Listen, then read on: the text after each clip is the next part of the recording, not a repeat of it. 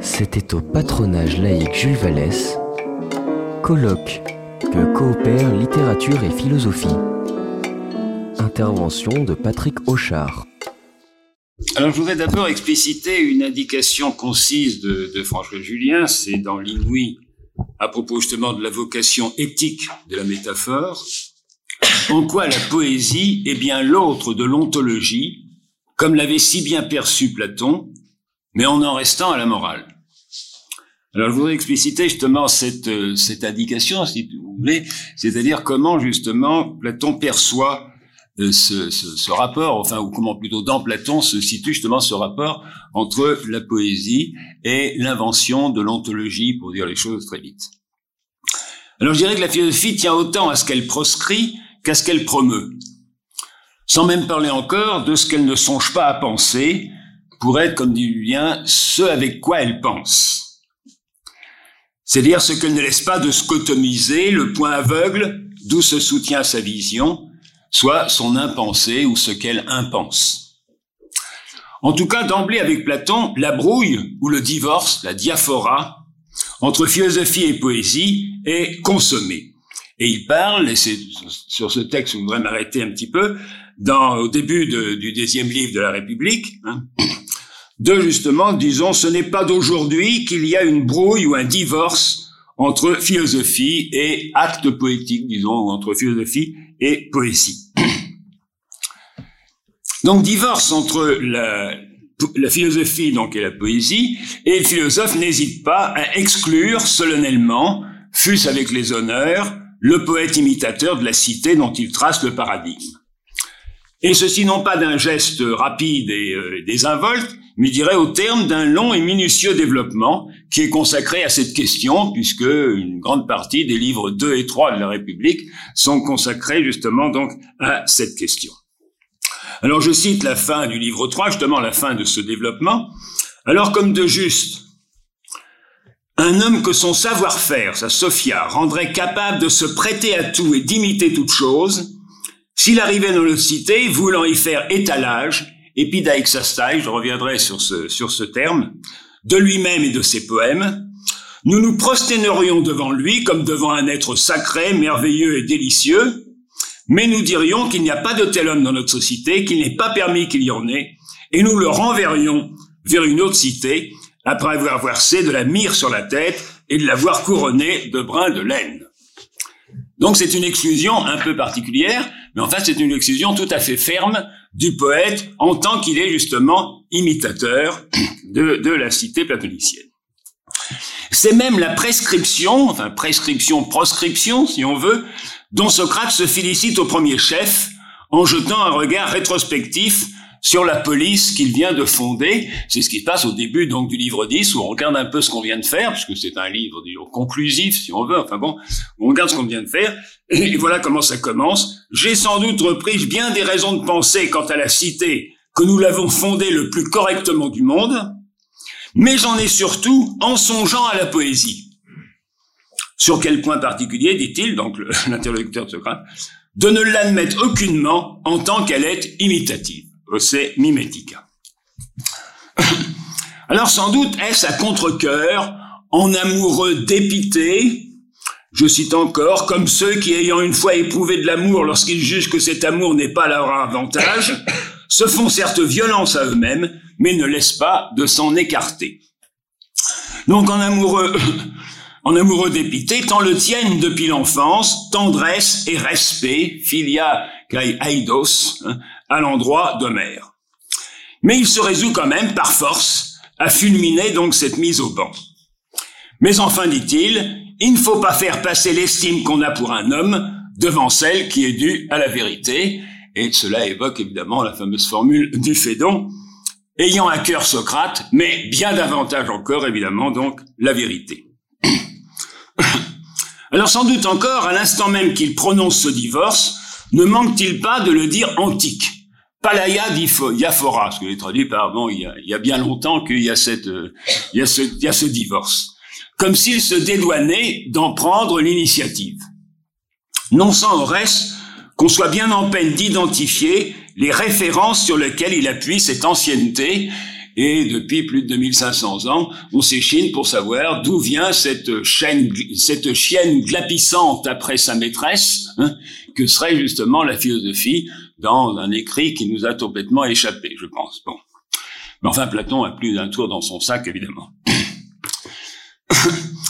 bon, encore, encore serait-il bien aise, même si cette éventualité relève du vœu pieux, que la poésie ou ses sectateurs fussent à même de faire valoir, en vers ou en prose, quelques bonnes raisons, tinalogone, en sa faveur, et de prouver, je cite, qu'elle a nécessairement sa place dans une cité pourvue de bonnes lois.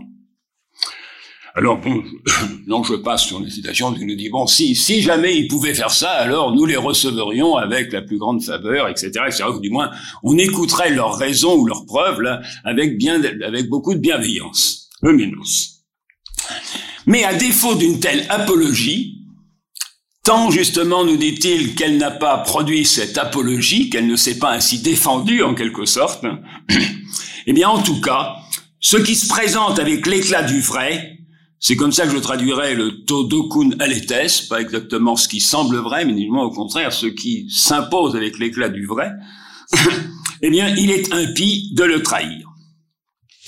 Alors aussi bien, ce n'est pas, ce n'est pas réservé, me semble-t-il, à ce texte ultra célèbre évidemment de la République sur l'exclusion de la poésie. Hein. Mais je voudrais essayer de montrer que Socrate entend également que le dialogue philosophique procède à un semblable bannissement sommé par Protagoras dans le dialogue qui porte son nom, d'élucider une ode de Simonide sur l'homme de bien, attendu soutient le sophiste qu'une très grande part de la culture consiste à s'y entendre, à être dainos hein, en poésie, soit à être capable de reconnaître dans les œuvres des poètes ce qui est composé avec justesse, ce qui est, je vous ferais dire, ce qui est poété en quelque sorte, un pepoietai, ce qui est fait poétiquement en quelque sorte, donc avec justesse et, ce qui ne l'est pas, à savoir en faire la distinction et en rendre compte, le gon dunai, si on est interrogé, et qu'ainsi, donc, c'est toujours Protagoras qui parle, il n'a fait que transférer, c'est déjà d'ailleurs la question de la métaphore, de transférer la question de la vertu ou de l'excellence, qui est la question traitée dans le, dialogue, hein, sur le terrain de la poésie, eh bien, Socrate s'exécute avec brio, sinon de bonne grâce, car il n'a de cesse de couper court à ce divertissement, et il compare ses niaiseries ou ses puérilités, l'héron tekai paidion, aux joueuses de flûte que les gens sans culture paient grassement pour meubler leur réunion d'une voix étrangère d'une voix étrangère et précise bien Platon, celle des flûtes, parce que c'est pas seulement une voix étrangère, mais ce qui est caractéristique de la flûte, c'est qu'il est difficile de parler et de jouer de la flûte en même temps, en quelque sorte. Donc, jouer de la flûte, ça exclut la parole, ça exclut la diction, en quelque sorte. Hein. bon.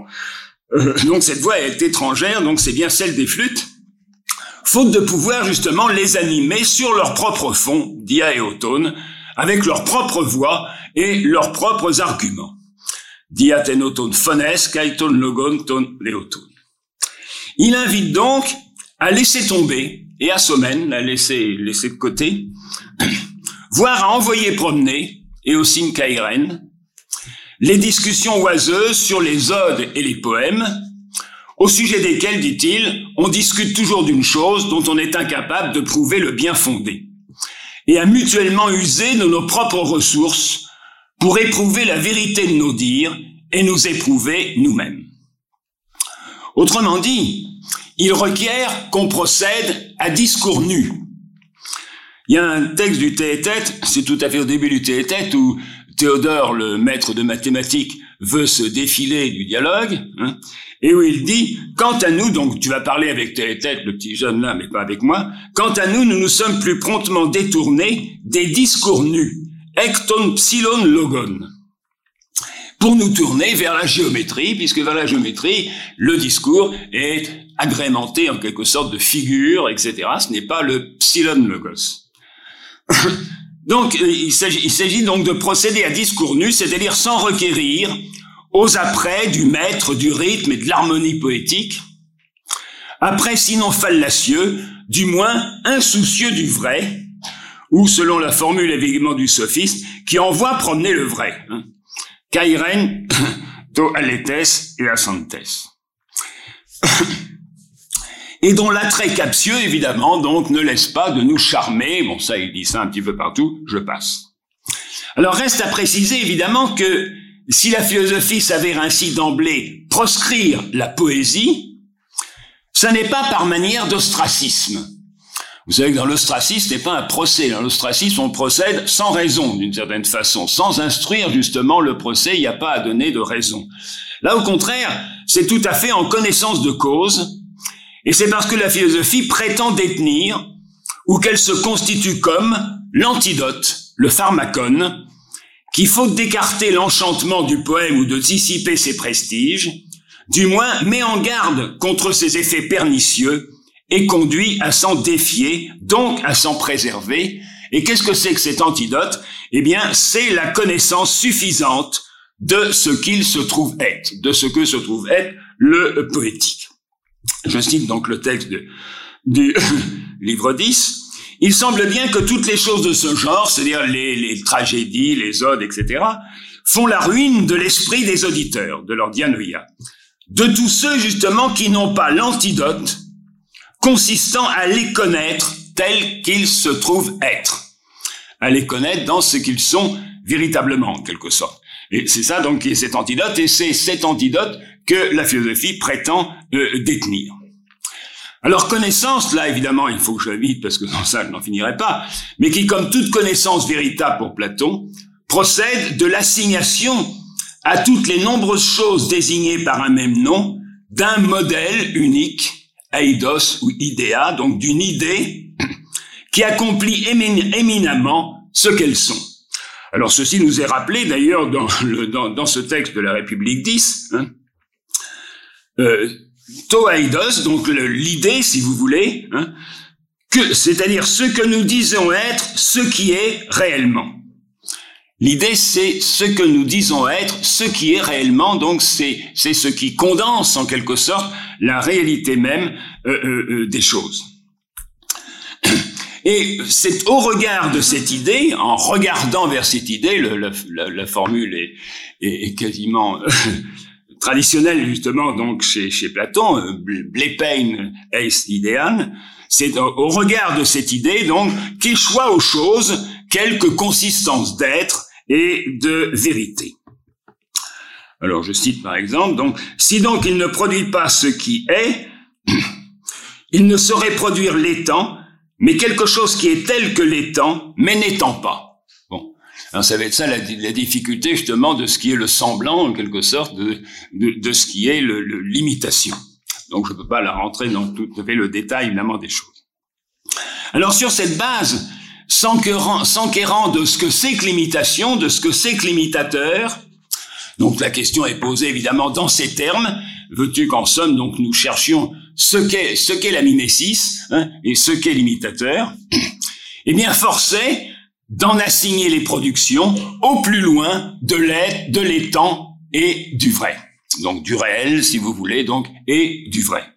Alors il y a tout un ensemble de textes là que je vais me me dispenser justement de citer, mais où il nous dit, mais le, texte évidemment ultra célèbre, il est bien connu, il nous dit justement donc que l'imitation, donc la poésie en quelque sorte, est au, moins au troisième rang en quelque sorte par rapport au réel, hein, euh, puisqu'il y a, y, a, y a la fameuse idée du lit, hein, euh, et puis il y a le lit du charpentier, et puis enfin il y a le lit du peintre en quelque sorte. Et dans le lit du peintre, personne n'a jamais couché dans le lit d'Olympia. Alors, à ce, donc au plus loin, au plus loin donc de l'étang et du réel, et à titre justement de semblant, fantasmata, de fantasme si vous voulez, hein, ou de fantôme, eidola. Alors je cite un petit peu donc ces, ces, ces textes. Ils ne s'avisent pas qu'ils sont éloignés de trois degrés de l'étang et aisés à faire par quelqu'un qui ne connaît pas la vérité. Ce sont, ce sont en effet des semblants qu'ils produisent, non des étangs c'est-à-dire non, non des étangs réels en quelque sorte, mais, mais ce sont bien, ce sont des semblants donc à idola. Il y a tout un ensemble de, de, passages qui iraient dans ce sens, et je, je passe. Alors à ce compte, évidemment, au risque de passer pour un rustre Et Platon est là-dessus un petit peu chatouilleux, donc évidemment, il va, il, va nous dire, euh, au début donc toujours de, de, du, du livre 10, afin qu'elle ne nous accuse pas la poésie de quelque rigidité et rustrerie. De, le, rustrerie, oui, enfin c'est euh, agroïkos, hein, c'est-à-dire c'est le, c'est vraiment le cutéreux, quoi, en quelque sorte. Hein. Bon, il y a d'ailleurs exactement la même chose dans le Théétète, tout à fait au début, donc où euh, c'est juste de, après le passage que j'ai cité tout à l'heure, où Théodore dit non, non, moi, je, il y a longtemps que je me suis éloigné des discours nus, hein, et où, Socrate dit euh, ben, j'ai peur justement d'être un rustre par ma philologia, par mon amour de, de, de l'argumentation en quelque sorte et, et le désir que j'ai de toujours engager la, la, la discussion. eh bien, euh, euh, au risque donc de passer pour un rustre, Socrate ne parvient à la connaissance du poétique, cette connaissance du poétique qui est le pharmacone contre justement ses effets pernicieux, hein, eh bien, il ne parvient à la connaissance du poétique qu'en consommant le divorce de l'être et du paraître. Alors, il y a tout un ensemble de textes, évidemment, qui vont dans ce sens. Je cite simplement un passage toujours du, même texte. Oui, dit-il, ce sont des apparences, mais non des choses qui soient en réalité, puisque la première chose que Platon, que Socrate fait apparaître, c'est justement un imitateur extraordinaire, c'est-à-dire un imitateur qui imite toute chose. Hein. non seulement il peut imiter les choses en quelque sorte, bon, euh, mais il peut imiter le, monde, il peut imiter les dieux, il peut imiter euh, les hommes, etc., etc. Bon, bien sûr. Mais s'il a cette capacité, c'est que justement, il ne produit que des semblants, hein, et non pas justement donc des réalités ou des des onta. Euh, de même, donc le fabricant de fantômes, l'imitateur, n'entend rien à l'étang, il ne connaît que le phénomène, ou je dirais plutôt ici donc l'apparence. Donc euh, Socrate dépouille, enfin consomme le divorce de l'être et du paraître, dépouillant les œuvres poétiques de leur raffinement sophistiqué, je reviendrai sur ce terme tout à l'heure, il laisse mesurer la mince teneur d'être et de vérité de ses performances, réduites à leur pur squelette, et souligne ainsi qu'elles s'épuisent en fantômes verbeux. Bon, là d'ailleurs c'est un peu querelle euh, sur lequel il y aurait, il y aurait d'ailleurs à réfléchir, euh, c'est cette idée justement qu'on prend un texte poétique et qu'on enlève en lui tout ce qui est poétique, ce qu'on appelle poétique, avec euh, toutes les guillemets que vous voulez, bon, et, il reste le texte évidemment le plus plat qui soit, hein, et le, ce que j'appelle ici donc le, le piètre squelette de l'affaire. Je cite, le, je cite le passage. Quand on met à nu les œuvres des poètes en les dépouillant des coloris de la musique pour les réduire à ce qu'elles disent par elles-mêmes, tu sais, je crois, quelle apparence elles font. Euh, alors, ce que je voudrais indiquer par là, c'est que rien de moins n'est requis que l'invention d'une ontologie pour se flatter, de venir à bout du semblant, de percer à jour ses sortilèges et de les démystifier. À cet égard, la question reste un petit peu indécidable, de savoir si c'est l'option subreptice de l'ontologie qui oblige bon gré mal gré à proscrire la poésie, ou si c'est le parti pris de la bannir, ce qui paraîtrait un peu bizarre, mais j'ai le parti pris de la bannir sous l'espèce de la sophistique, puisque justement cet imitateur extraordinaire, il est immédiat, il, est, il nous est dit dans le texte, ah oui, mais ça serait justement un sophiste euh, euh, achevé en quelque sorte. Hein. Euh, l'expression, oui, non, Panu Thomaston et fait les sophisten. Tu parles là justement d'un sophiste qui serait tout à fait prodigieux en quelque sorte, qui produirait les étoiles, le, monde, enfin, etc., etc. Bon. Donc si c'est si c'est donc le parti pris de la bannière sous l'espèce de la sophistique qui conduit à l'invention de l'ontologie. Donc si la philosophie se constitue comme antidote à la poésie, ou si elle se trouve de surcroît en détenir l'antidote. En tout cas, la proscription porte sur la poésie en tant qu'elle est imitative, au mimétique, et de, de ce point de vue-là, en quelque sorte, la philosophie s'oppose comme le seul discours qui ne serait pas du semblant et qui toucherait au réel. Juste une remarque pour finir sur ce point. Encore s'en faut-il, dans Platon lui-même, que la cause soit ainsi entendue sans réserve, et que le remède soit suffisant. j'ai parlé tout à l'heure de Icanos, non, il fallait, il fallait aller jusqu'au bout et euh, traiter, traiter la question d'une manière suffisante. On peut douter justement que ce soit suffisant puisque cette connaissance curative ou préventive, cet antidote, est encore qualifié pour finir d'incantation. Et que ce logos dégrisant ne laisse pas d'être chanté. Je cite donc le passage de la, de la République. Euh, alors le, le poète, si le poète vient dans la cité, etc., nous l'écouterons sans cesser de nous chanter en nous-mêmes cet argument que nous disons, donc qu'on vient, qu'on vient de développer, cette, cette invention de l'ontologie, pour dire les choses très vite en quelque sorte, sans chanter en nous-mêmes cet argument que nous disons, cette incantation. Nous chanterons, etc. Et là, il répète, il répète effectivement l'argument.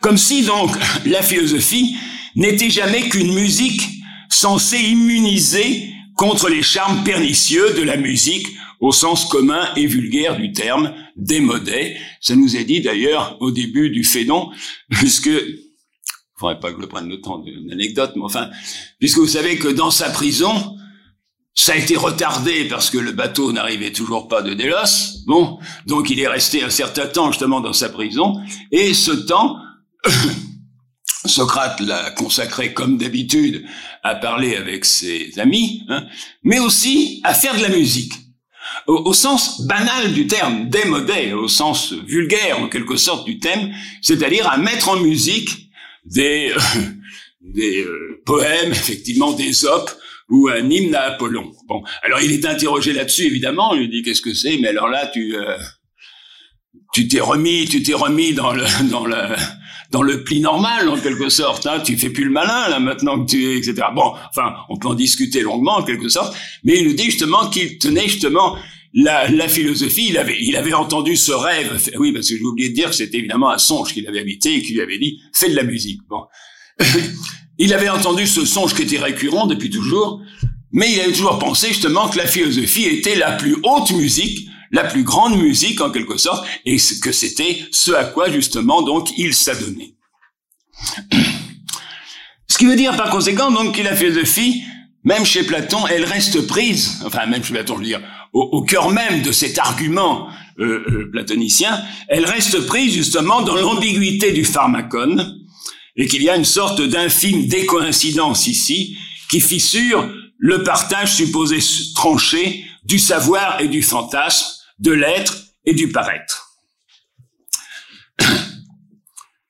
Euh, pareillement, je crois, mutatis mutandis, on en a déjà parlé tout à l'heure, Descartes a beau estimer avoir déjà donné assez de temps aux langues et même aussi à la lecture des livres anciens et à leur histoire et à leurs fables, et il a beau par conséquent avoir laissé tout cela de côté, il a beau donc avoir, comme il dit, quitté entièrement l'étude des lettres et pris la résolution d'étudier aussi en moi-même, ce qui me réussit beaucoup mieux que ce me semble que si je me fus jamais éloigné ni de mon pays ni de mes livres, il ne propose cependant le discours de la méthode que comme une histoire, je cite, que comme une histoire, ou si vous l'aimez mieux, que comme une fable.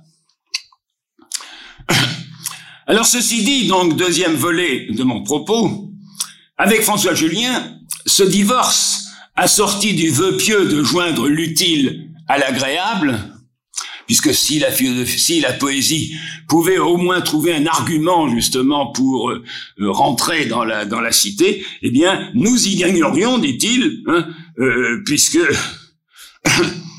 euh, nous y gagnerions en effet si elle apparaissait non seulement agréable, mais aussi utile.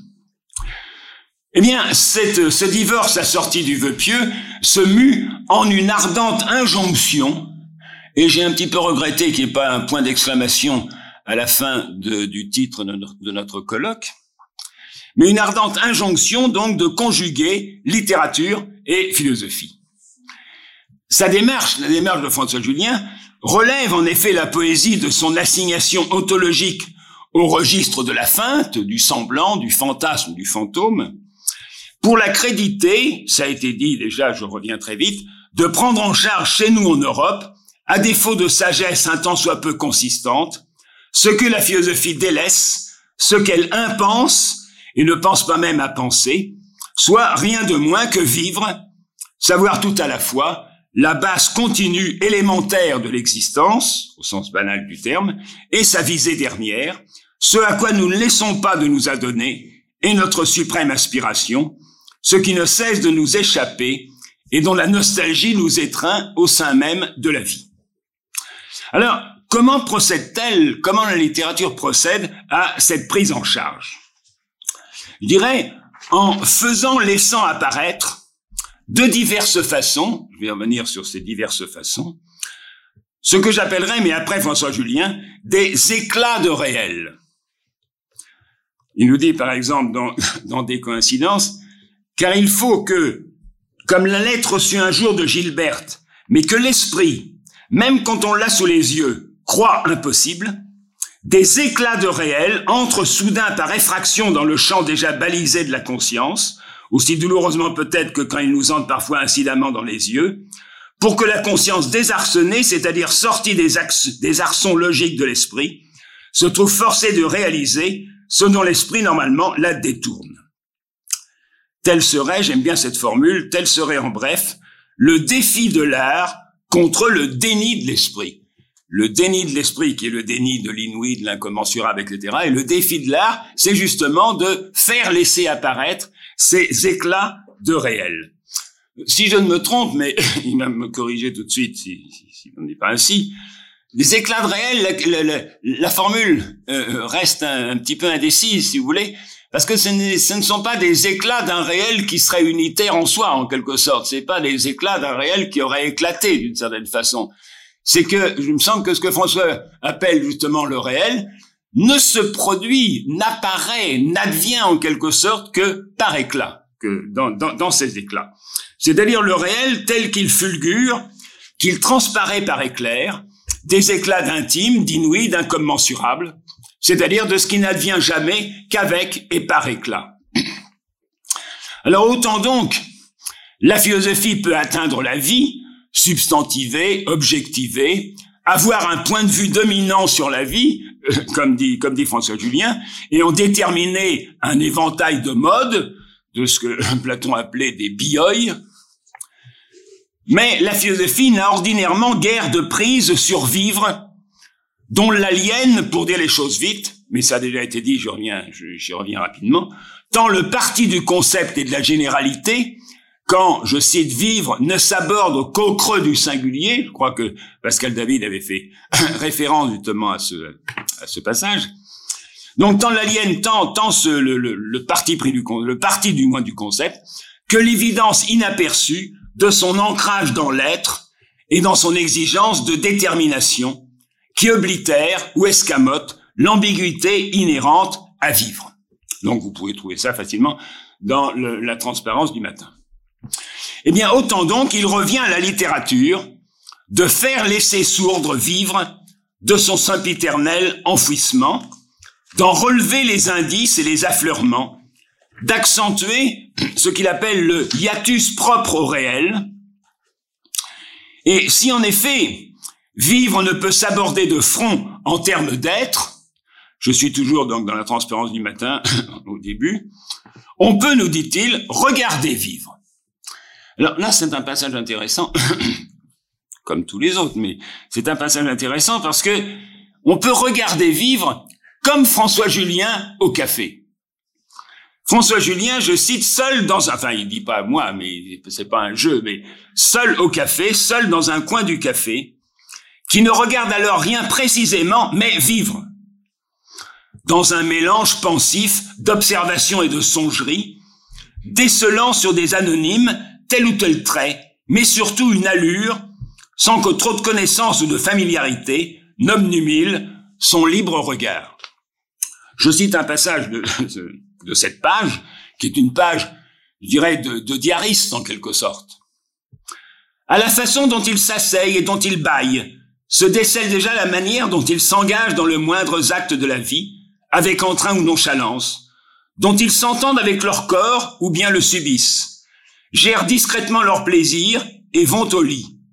Tiret. Du moins on se plaît à le déduire par hypothèse, donnant à songer, à partir de ses premiers traits. Vivre échappe au concept, mais s'offre en spectacle passionnant et même qui devient indécent dans sa mise à nu entre émergence et retombée.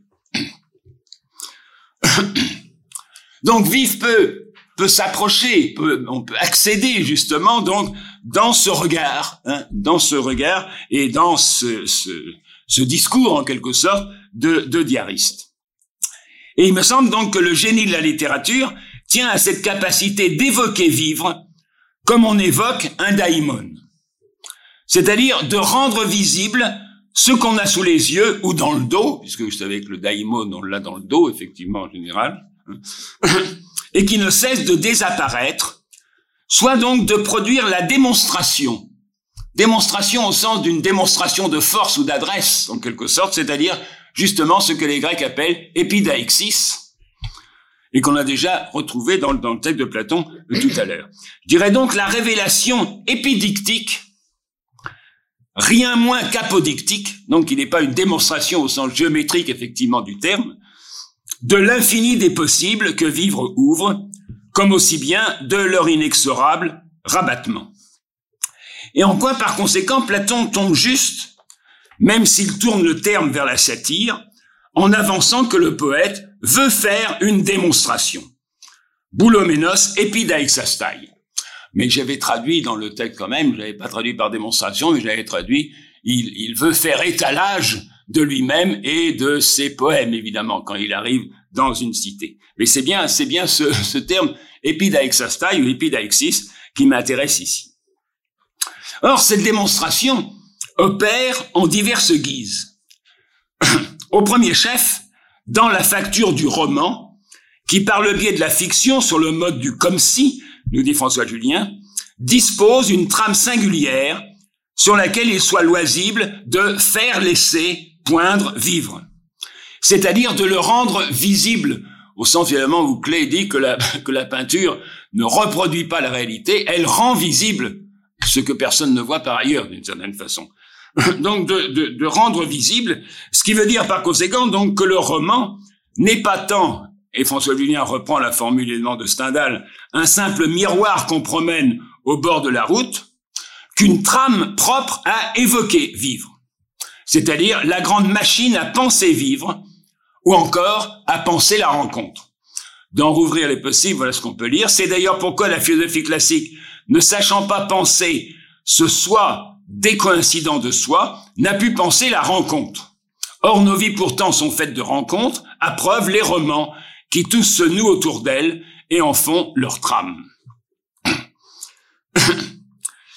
Donc d'une part, d'une part, cet espace de fiction, si vous voulez, cette, trame justement fictionnelle euh, qui singularise, et d'autre part, le roman dispose aussi, et sans doute est-il le seul à disposer, d'un espace temporel dans lequel en faire varier les tournures jusqu'aux extrêmes, en suggérer l'ambiguïté foncière et les transformations silencieuses, depuis l'ouverture éblouissante des possibles jusqu'à leur ultime rétraction. Même si j'ai pas énormément de temps, je voudrais quand même citer le début et la fin de l'éducation sentimentale que, que François Julien souligne d'une façon tout à fait probante. L'éblouissement du début, justement, donc, l'ouverture éblouissante, si vous voulez, du roman, c'est comme ce qu'un sait, donc sur le, bateau qui rejoint la, la halle au vin et nos gens, ce fut comme une apparition. Bon, c'est évidemment la formule extraordinaire, si vous voulez, par lequel il y a bien là, justement, qui soudain, soudain, il y a quelque chose, justement, qui sourd précisément de, du monde, du monde de Frédéric, effectivement. Il avait jamais vu ça. Non seulement il avait vu ça, mais je vais quand même lire la phrase après. Il ne voit plus que ça. Il ne peut plus voir effectivement que ça. Ce fut comme une apparition. Elle était assise au milieu du banc, toute seule. Ou du moins, il ne distingua personne dans l'éblouissement que lui envoyèrent ses yeux. Bon. Donc il y a que le roman qui peut faire ça d'une certaine façon. Hein. Alors quant à leur rétractation, bon, c'est toute la fin effectivement du, du, du roman. Et c'est, on revient en retour là, on revient puisque justement il revient à nos gens, pensant euh, faire sa vie avec Louise. Et quand il arrive à nos gens, il se crut halluciné, mais non. C'était bien Louise, couverte d'un voile blanc qui tombait de ses cheveux rouges à ses talons, Et c'était bien lui, des lauriers, portant un habit bleu brodé d'argent, au costume de préfet. Pourquoi donc? Honteux, vaincu, écrasé, il retourna vers le chemin de fer et s'en revint à Paris. À Paris, c'est pas mieux. Parce que c'est euh, juin 48, bon. Il, c'est-à-dire du Sardier, bon, on voit justement au lecteur du roman, tomba sur le dos, les bras en croix. Un hurlement d'horreur s'éleva de la foule. L'agent fit un cercle autour de lui avec son regard, et Frédéric Béant, c'est-à-dire la bouche ouverte, n'en revenant pas, reconnut Sénécal. Donc c'est deux de ses copains, justement, dont l'un, dont l'un tue l'autre, en quelque sorte. Ou enfin, vraiment, les tout derniers mots, effectivement, d'éducation sentimentale, qui sont empreints d'une nostalgie navrante. C'est là ce que nous avons eu de meilleur. À propos de leur piteuse expédition chez la Turque. C'est-à-dire cette maison pas très bien famée, justement, de la banlieue de Nogent. Bon. donc, le roman fait, fait, enfin, euh, fait et laisse apparaître en quelque sorte donc c'est c'est possible hein, et, et toute cette cet infini justement des possibles qui sont compris justement dans vivre. Dès lors donc, je cite François que le roman a pour vocation de représenter les hommes en tant qu'ils vivent et non pas en tant qu'ils agissent comme la tragédie, que vivre est le seul sujet, sujet sous-jacent mais intarissable de tous les romans, jusqu'où peut jusqu'où vivre peut aller, jusqu'où vivre peut donner, est bien la question impliquée dans tous les romans. Alors, première guise, donc, la facture du roman. En second lieu, dans la guise du poème, qui, par le biais de la métaphore, et là je n'irai pas plus loin justement d'après ce qui vient d'être dit, mais qui par, par le biais de la métaphore, et c'est la, c'est la définition qu'en donne François Julien, de son intrusion de l'autre au sein du même, c'est dans l'inouï, et je voudrais simplement faire remarquer que il y a beaucoup de références au roman, etc., mais que dans l'inouï, effectivement, le héros de l'inouï, c'est Rimbaud, hein, et le, l'inouï, effectivement, constellé justement donc de et de, de, de, justement à, la poésie. C'est Rimbaud, c'est Mallarmé, etc. Euh... Alors, par le biais de la métaphore, donc, et de son intrusion de l'autre au sein du même, ce qui implique, nous dit François Julien, que la métaphore n'est pas tant une figure du discours que, dit-il, au cœur même du langage, ce qui fait son principe, bon, principe si on veut, et le rend possible. Et encore plus, voire plus encore, notre chance de rencontrer enfin du réel. C'est toujours dans l'inouï, dans le dernier chapitre, justement, où il parle longuement, justement, de la métaphore. Donc, en second lieu, par le biais de la métaphore, le poème, qui éventre le lycée des acceptions convenues, et mis en ébriété, accède à l'inouï du vivre. Alors c'est une condition un peu particulière du poème, évidemment, lorsque je dis mis en ébriété, c'est parce que il y a un très long commentaire, enfin il y a une très longue lecture, je dirais plutôt, donc du bateau ivre dans, l'inouï, et c'est pour ça donc que François Julien parle de cette ébriété évidemment du, du, poème, ou qui met plutôt la langue en ébriété, enfin que Rimbaud met la langue en, en ébriété, et, et, accède ainsi donc à l'inouï euh, euh du vivre. Je citerai encore donc cette passage dans l'inouï, où cette pratique de la décoïncidence laissant entendre l'inouï n'est-elle pas celle même de la poésie, si l'on en conçoit l'exigence? Enfin, dernier mode, ou troisième mode, justement, par lequel la littérature laisse apparaître, justement, donc, des, éclats réels, eh bien, sur le mode rhapsodique de la notation, qui pointe ou signale l'affleurement de vivre, et qui n'en rajoute pas. Faisant ainsi, faisant, laissant ainsi réaliser, je laisse toujours mon faire, faire laisser, euh, etc., réaliser au sens de l'anglicisme, ce simple fait qu'on vit. Ce qui est, nous dit François Julien, une des grandes vertus de l'écriture d'Extrême Asie. Et dans La transparence du matin, à deux reprises, il y a un assez long passage justement donc sur les euh, six notes sur la vie flottante de Shen Fu. Grande vertu de l'écriture d'Extrême-Asie, mais aussi de Rousseau à l'occasion. Et dans le même passage, justement, donc dans la transparence du matin, Rousseau s'en approche, nous dit-il, de, de cette manière justement de la notation. Il s'en approche parfois, etc. Bon, et c'est surtout donc le, au, début des Confessions, hein, le, le voilà comment un air d'enfance justement qui revient à la mémoire et par où Rousseau ouvre à l'intime. Cet air d'enfance que lui chantait sa tante, enfin sa tante qui l'a élevé, à la place de sa mère, sa tante qui l'a élevé, et, et, qui lui revient par bribes, dont vous savez dans les, dans les confessions, il donne évidemment des vers qui sont incomplets, etc., etc. C'est d'ailleurs intéressant, mais bon, non, j'ai encore un peu de temps quand même. Euh, c'est d'ailleurs intéressant parce que naturellement, il aurait pu compléter, et il nous dit lui-même après, il nous dit lui-même que il aurait pu compléter, aller rechercher dans euh, telle ou telle euh, euh, bibliothèque le, le, le, poème en entier en quelque sorte, mais justement il a pris bien garde justement de, de, de, de compléter le poème justement par un, ajout extérieur, hein, et que c'est bien par bribes, c'est ces bribes justement qui font le souvenir et, et qui font qui font l'intime euh, avec ce moment et avec sa tante justement qui le chantait d'une voix chevrotante euh, celle même qu'il a d'ailleurs maintenant euh, au moment où il, écrit effectivement les confessions. et c'est ce que donc, ça nous c'est reprends ce, trait de Rousseau en quelque sorte dans la transparence du matin, mais tu l'avais déjà longuement euh, repris justement dans l'intime où tu fais entendre que je cite si ténu qu'il apparaisse cette anecdotique donne à voir, laisse affleurer plus de fond d'humanité que toute introspection, que si singulier qu'il soit, il est aussitôt partagé, ou plutôt que c'est lui qui ouvre le partage. il me semble que cette formule est intéressante puisque elle montre justement qu'il y a là un, passage possible précisément hein, euh, euh, entre le singulier et le partage, le partage absolument euh, général d'une certaine façon. Bon, à ce compte, donc, il ne saurait s'agir de, de, bannir la poésie, ni d'en dénoncer doctement le semblant, mais plutôt de sceller ce que tu appelles donc une coopération nouvelle entre la littérature et la pensée.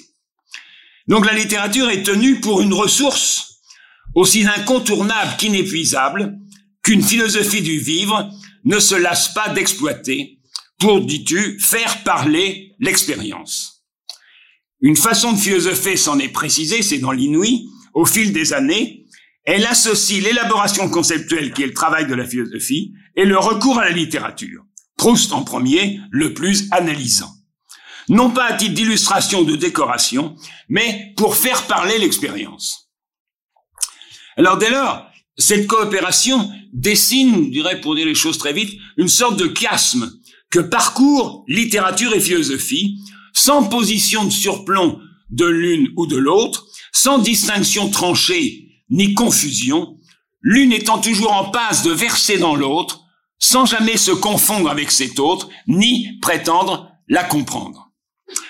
Si la littérature pense, si le roman a été la grande machine à penser vivre, si Proust a monté le dispositif peut-être le plus pensant qui soit de ce qu'est vivre, eh bien, le philosophe en retour n'est pas sans s'aviser qu'il pense en langue, qu'il s'adonne à une langue pensée, et que tel l'écrivain et au premier chef le poète, il est aux prises avec la langue et tenu d'en découdre avec elle, d'en déjouer les atavismes et les propensions subreptices.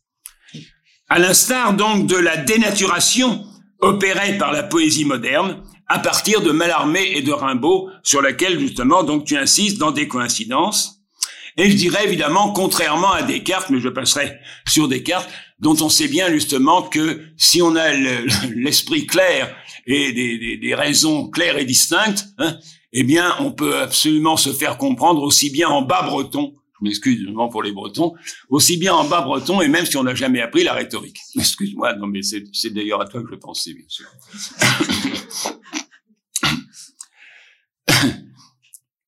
Alors sans doute, incombe-t-il, en tout cas, à la philosophie, de, c'est le terme constant de, François Julien, de porter au concept, donc de faire remonter en amont à ses conditions générales, en se demandant d'où ça vient, en quelque sorte, Je cite, c'est de ce jeu originaire que la décoïncidence dit elle-même la condition de possibilité.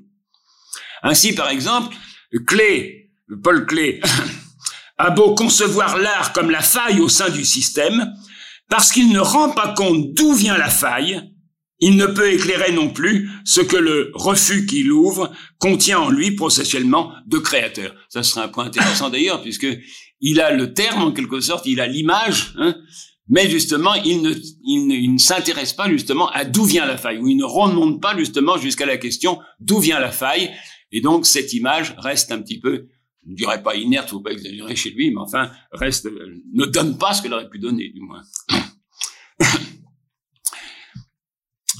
Donc il, appartient à la philosophie de porter au concept ce que la littérature révèle sur un mode épidictique. Révèle comme on parle justement donc de révélateur en photographie. Ce qu'elle pense, dis-tu, mais seulement de façon modale, circonstancielle et figurative. C'est-à-dire par exemple d'expliciter en leur donnant leur pleine portée des vues soudaines qui, mêlées à des remarques plus personnelles et des traits plus anecdotiques, réussissent à lever un coin du voile. Dès lors, je cite encore, qu'a surgi là, même si ce n'est qu'en incise, au détour d'un récit, à l'oreille d'un certain matin, vérité soudain aperçue mais laissée aussitôt en chemin, un trait structural, existentiel, qui nous dégagera d'emblée de l'empirique, ou disons que nous touchons là subrepticement à du métaphysique. Et euh, ce, ce, ce passage se, se, réfère à un même passage qui a d'ailleurs été évoqué ce matin. C'est évidemment chez Proust euh, une notation glissée, je dirais, par Proust au milieu d'explications psychologiques.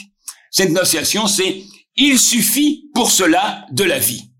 Et il me semble que les trois quarts ou la, ou la totalité de la transparence du matin est un commentaire de ces cinq mots en quelque sorte de Proust. Il suffit pour cela de la vie pour peu justement qu'on s'entende à relever justement cette incise et, de comprendre justement que la vie d'elle-même s'entend à nous dépouiller de ce qu'elle peut donner. C'est dans la prisonnière justement ce matin avec l'histoire du duel, etc., etc. Bon. Alors si donc il y a du métaphysique dans la littérature, mais aussi bien dans l'art, bon je passe, et François Julien nous dit justement que c'est un événement de pensée de première grandeur que la naissance de l'art moderne, c'est-à-dire post-impressionniste, et que la philosophie doit penser à partir d'une certaine façon, la philosophie moderne doit penser à partir de cet événement.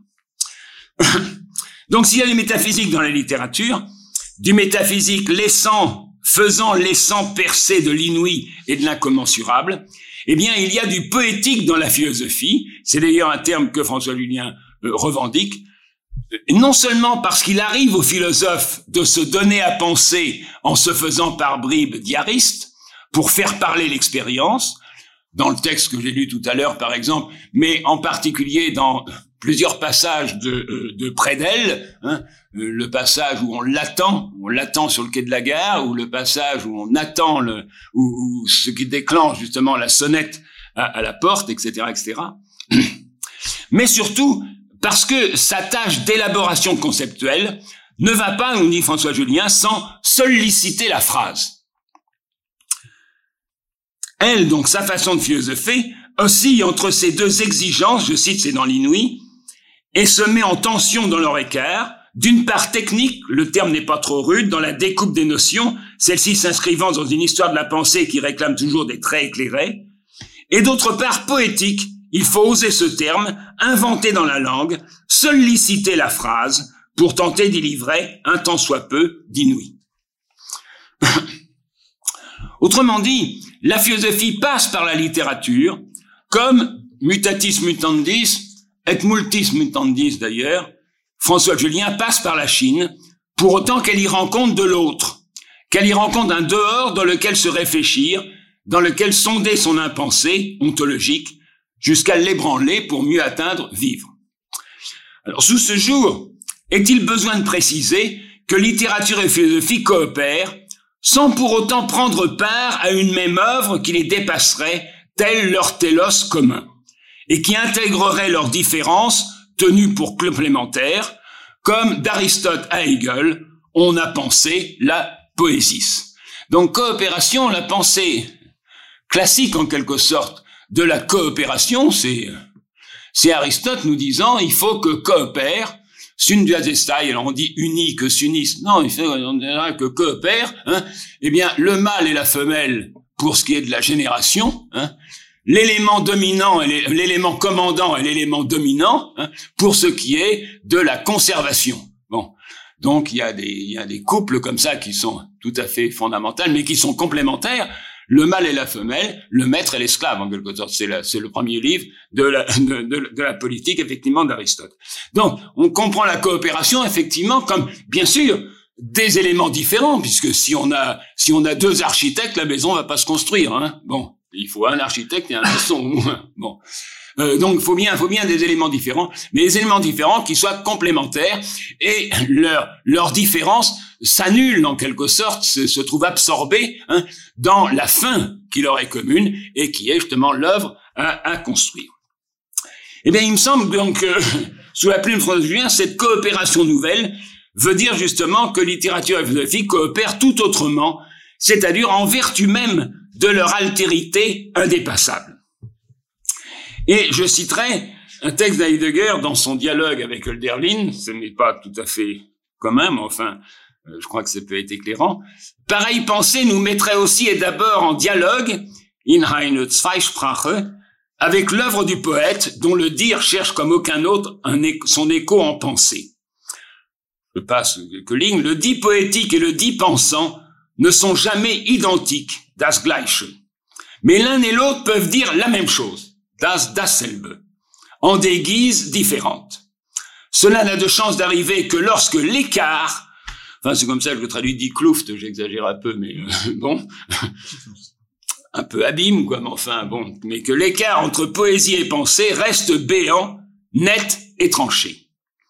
Alors ça, c'est du pur Heidegger. Ce qui arrive toutefois, ce qui arrive toutes les fois que la poésie est haute et la pensée profonde. Donc c'est dans que veut, que veut dire penser dans les, dans les essais et conférences. Alors sans doute, et je terminerai là-dessus, semble-t-il après coup qu'on puisse prendre la littérature en défaut de concept et faire valoir par exemple que si Montaigne ne cesse de se décaler activement de la langue de l'être pour penser le mouvement, le mouvement de la vie, s'il ne cesse de s'écarter de l'assise de l'être, autrement dire de l'ontologie, eh bien, ce laisser venir, dont il est un virtuose en quelque sorte, hein, il a pu l'exprimer en variant si créativement sa langue, mais ne déconstruisant pas la langue de l'être, ne l'a pas pensé. Ou encore, qu'il a beau être un virtuose de la métaphore, ne faisant connaître la beauté d'une chose que dans une autre, bon, vous avez reconnu l'expression du temps retrouvé, cette vocation de la métaphore, parce qu'il n'en pense pas la capacité à faire entendre l'inouï, Proust l'a trahi. Comme s'il lui eût fallu faire encore un effort pour être vraiment philosophe. Mais il me semble que le concept ne fait pas défaut à la littérature encore qu'il puisse l'éclairer, en activer le potentiel, etc. Tant elle se doit plutôt garder d'illustrer des thèses sur la vie, bon, c'est ce que tu remontes à propos de Jacobi, par exemple, etc. Hein, et tant l'écart ne laisse pas d'être de rigueur entre le conceptuel et l'épidictique. Ça aurait dû d'ailleurs être le titre de mon intervention, mais je l'avais trouvé un petit peu abscon. Disons pour finir que si la chouette de Minerve s'envole au crépuscule, ce que tu rappelles par exemple avec l'adage dans, dans une seconde vie, nascitur poeta fit philosophus, donc on est poète mais on devient effectivement philosophe, ou comme tu dis, la philosophie se lève tard comme on sait, eh bien si la chouette de Minerve s'envole au crépuscule, c'est pour mieux faire laisser éclore la transparence du matin. Je vous remercie.